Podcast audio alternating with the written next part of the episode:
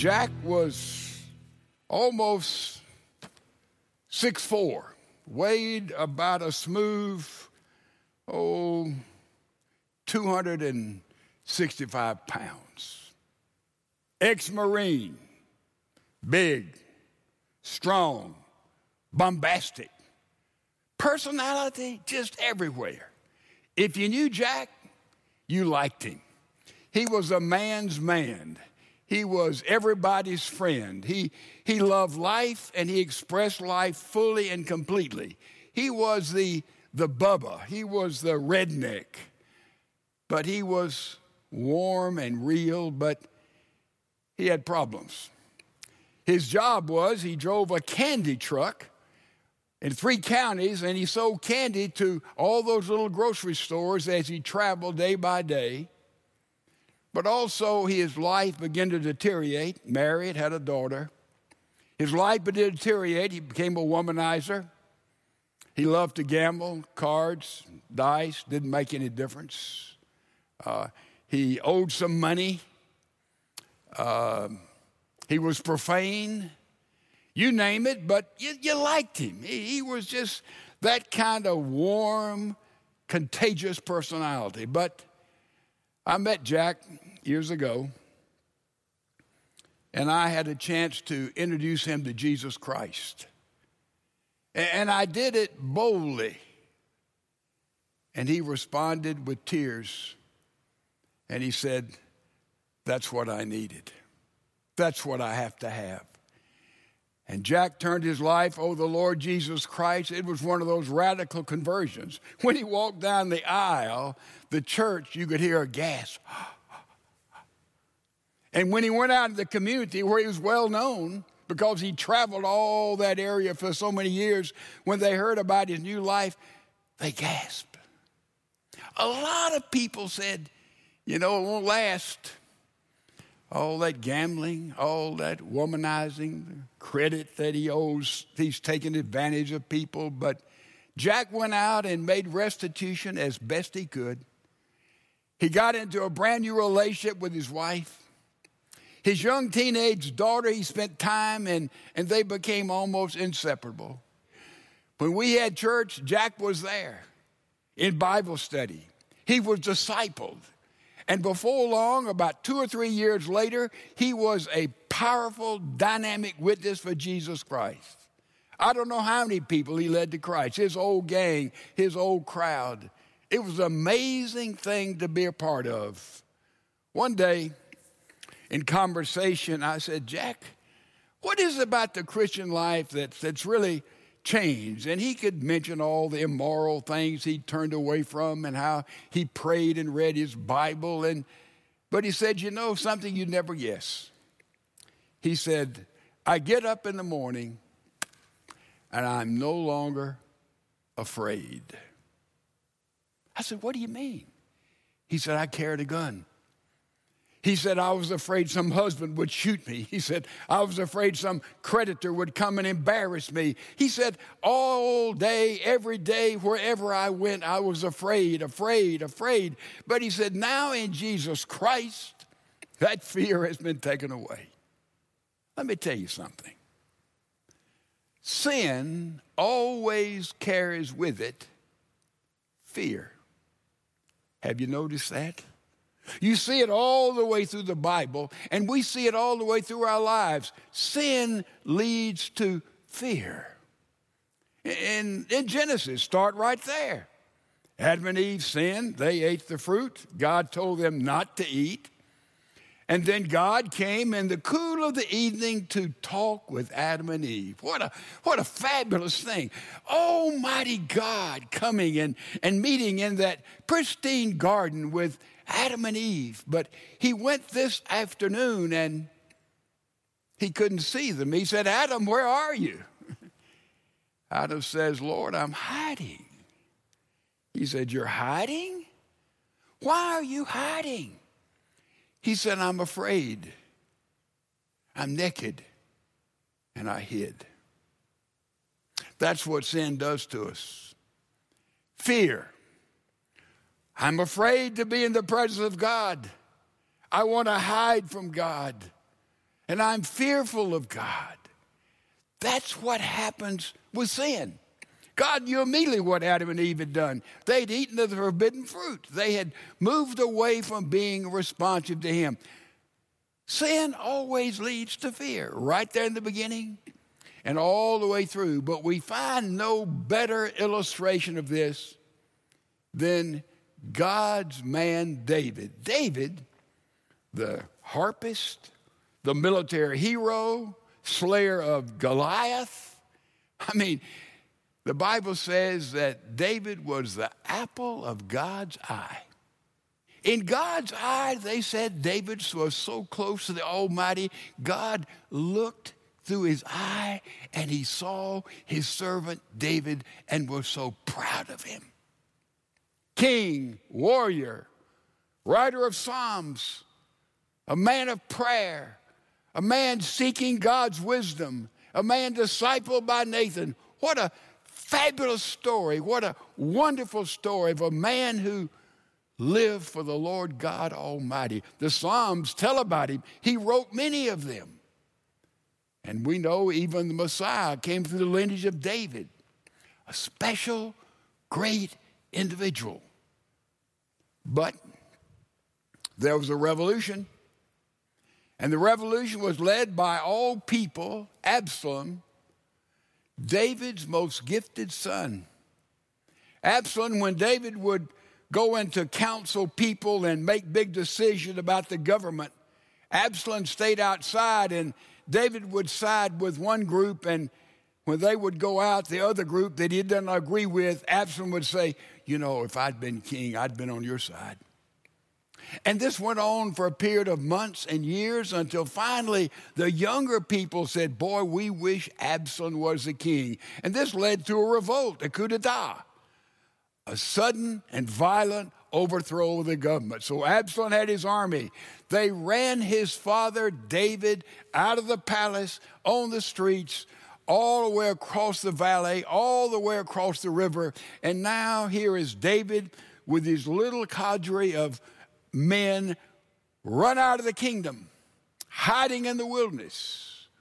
And now we see what David was going through with the great fear that he had in Psalm chapter number three. Look at it. It says, O Lord, verse one, how my adversaries have increased.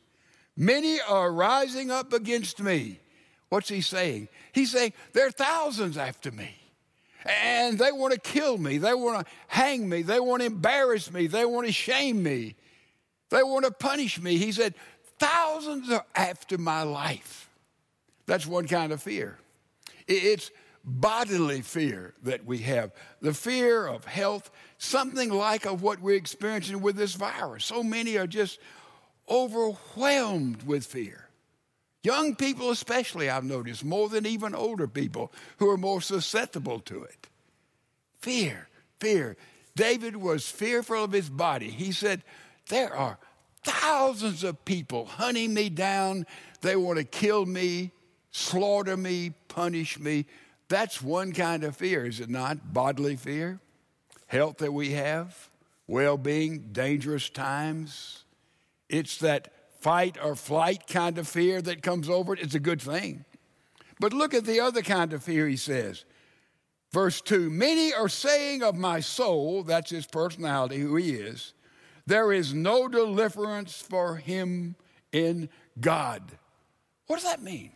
It means, David, you've got so far off track and you're such a rebel and you become such a scum as a leader, God won't even listen to you. You've turned your back on God. So you're, nothing. And Shimei, you read closely when David was leading Jerusalem, Shimei was over there. Ah, oh, David, you're getting what you deserve. You're like Saul. You've lost the kingdom. You're immoral. You're scum. You're an embarrassment. You can't lead. And they were hassling David. Think about it being booed, being forced, a revolution. And now he's fearful for his body, and now he's fearful inside. You know that kind of fear? A fear inside, you can't sleep. Nobody knows about it. You have that fight or flight emotion going on all the time, and it will eat anybody up. That happens when sin begins to reign in the life a secret sin, unknown sin, a deadly sin. And that's what David was feeling. He said, Boy, my soul, my, my personality, I, me, mine, mine, who I am as a human being, it is being attacked viciously. That's the trial he was in.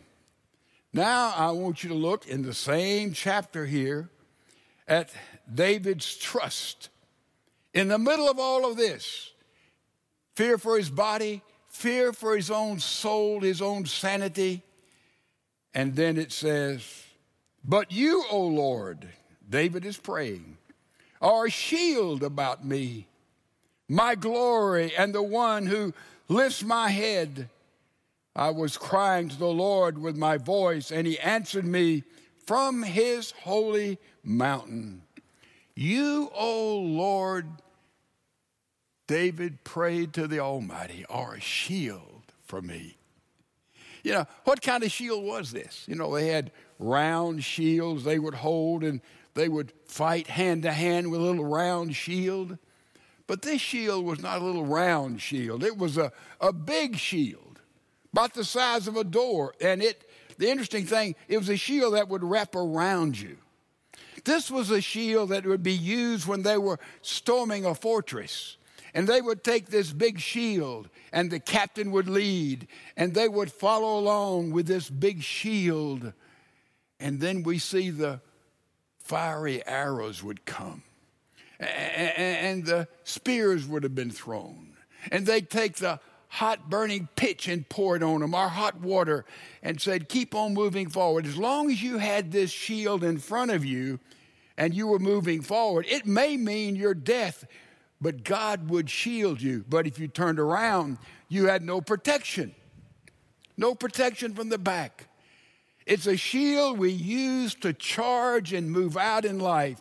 And David is saying, in the middle of all of this, I am going to move forward Oh Lord, you are the one who shields me, protects me, defends me as long as I'm moving forward for you.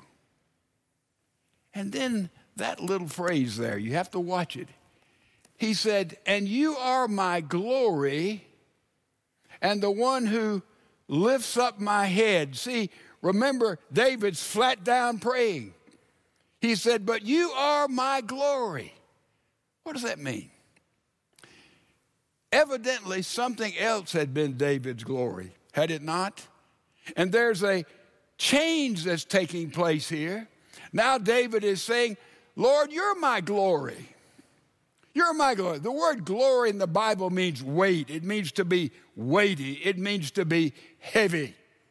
So David said, Lord, you are my glory. You are the one that I rely on. You're the one who makes me feel worthy. You're the audience to whom I'm playing. Now, if there is a change here, before this, what was the glory of David? It wasn't the Lord, the glory was upon himself.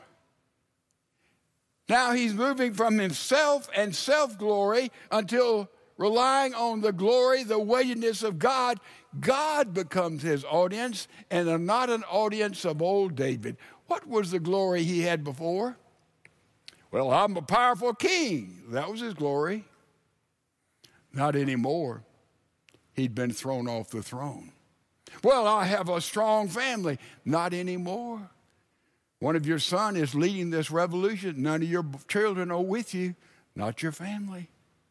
Well, the, the people, the, the people like me. I'm popular. Not anymore. Take the polls, David. Most of the half the country has turned against you. Oh, but you know, I, I'm a good man. No, no, David, that won't work.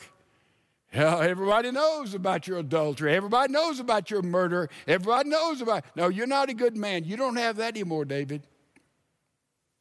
I'm a military hero. Oh, they've forgotten that, David. Look, you're not a hero now. You're running, running from an army to save your own life.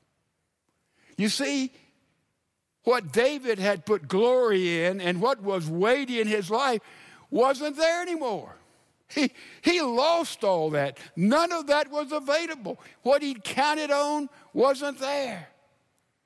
And now David, flat of his face, said, Lord, you are my glory. And he says, You're the only one that can lift up my face. You're the only one that can let me stand tall again, David. What a picture we have here of fear. And the answer to fear, flat of our face, all that we'd relied on had been put to one side, and now the glory is given only to God Himself. Turn now to Revelation. I hope you're already there with your Bible. I'll put a little mark in my Bible so I can find it rather rapidly. Now, this passage in Revelation is also written in the midst of fear. What was going on? This is written by the Apostle John on the island of Patmos. All the other apostles had been martyred, they were dead. John was an old, old man hiding in a cave because all the Roman emperors, Domitian, Nero, all of them had been slaughtering Christians systematically. They would tie them to horses, and one horse tied to this arm, one to this arm, they'd be ripped apart. They were boring holes in their head. They were being burned at the stake. They were being fed to various wild animals. They were obliterating the Christians. And so here is John hiding in Patmos. But the Lord gives him a vision. In the midst of all the fear he had for himself, for all of Christianity, God gives him a vision here. And I won't read it, but it's right there a vision of Jesus Christ. It, it, it's sort of parallel to a godly vision in Daniel. But this vision, pictures Jesus Christ. It says, His hair was white as snow, as was his head. And his feet, this vision of Jesus, was burnished bronze, like his feet were on fire themselves, shining so brightly. And he says his eyes were like lasers of fire in this vision of Jesus. And he says his voice was like the sound, the roaring sound of many waters. And he said his face shone like the sun. The sun. And in this vision, John here said he fell down as if he were dead. And Jesus in this vision came and put his hand on him and said, John, don't be afraid. Don't be afraid. And then he proceeds to say something very, very profound. See it there in your scripture? Jesus says, I am the first and the last. Jesus says, I am the Alpha and the Omega. You say, well, what in the world does that do about fear and all that we're going through of my job, of our nation, of our economy, of the future that we have in my own family? man, oil prices are down. What? How does this help? Jesus says, I am the Alpha, the first, I am the Omega. Let me tell you exactly how it helps. You have to have a firm doctrinal understanding of life, a place to stand. When Jesus says, I am Alpha, He's saying, I am the first.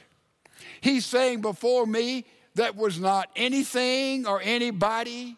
There's nothing before me. I came and brought into existence everything that does exist. That is a firm foundation. That is a basic principle, a theological doctrine upon which the church and individual Christians have to stand. Jesus says, I am first. We understand that when we try to find out who we are. Some people have the idea, well, I want to find out who I am, I'm going to look at myself.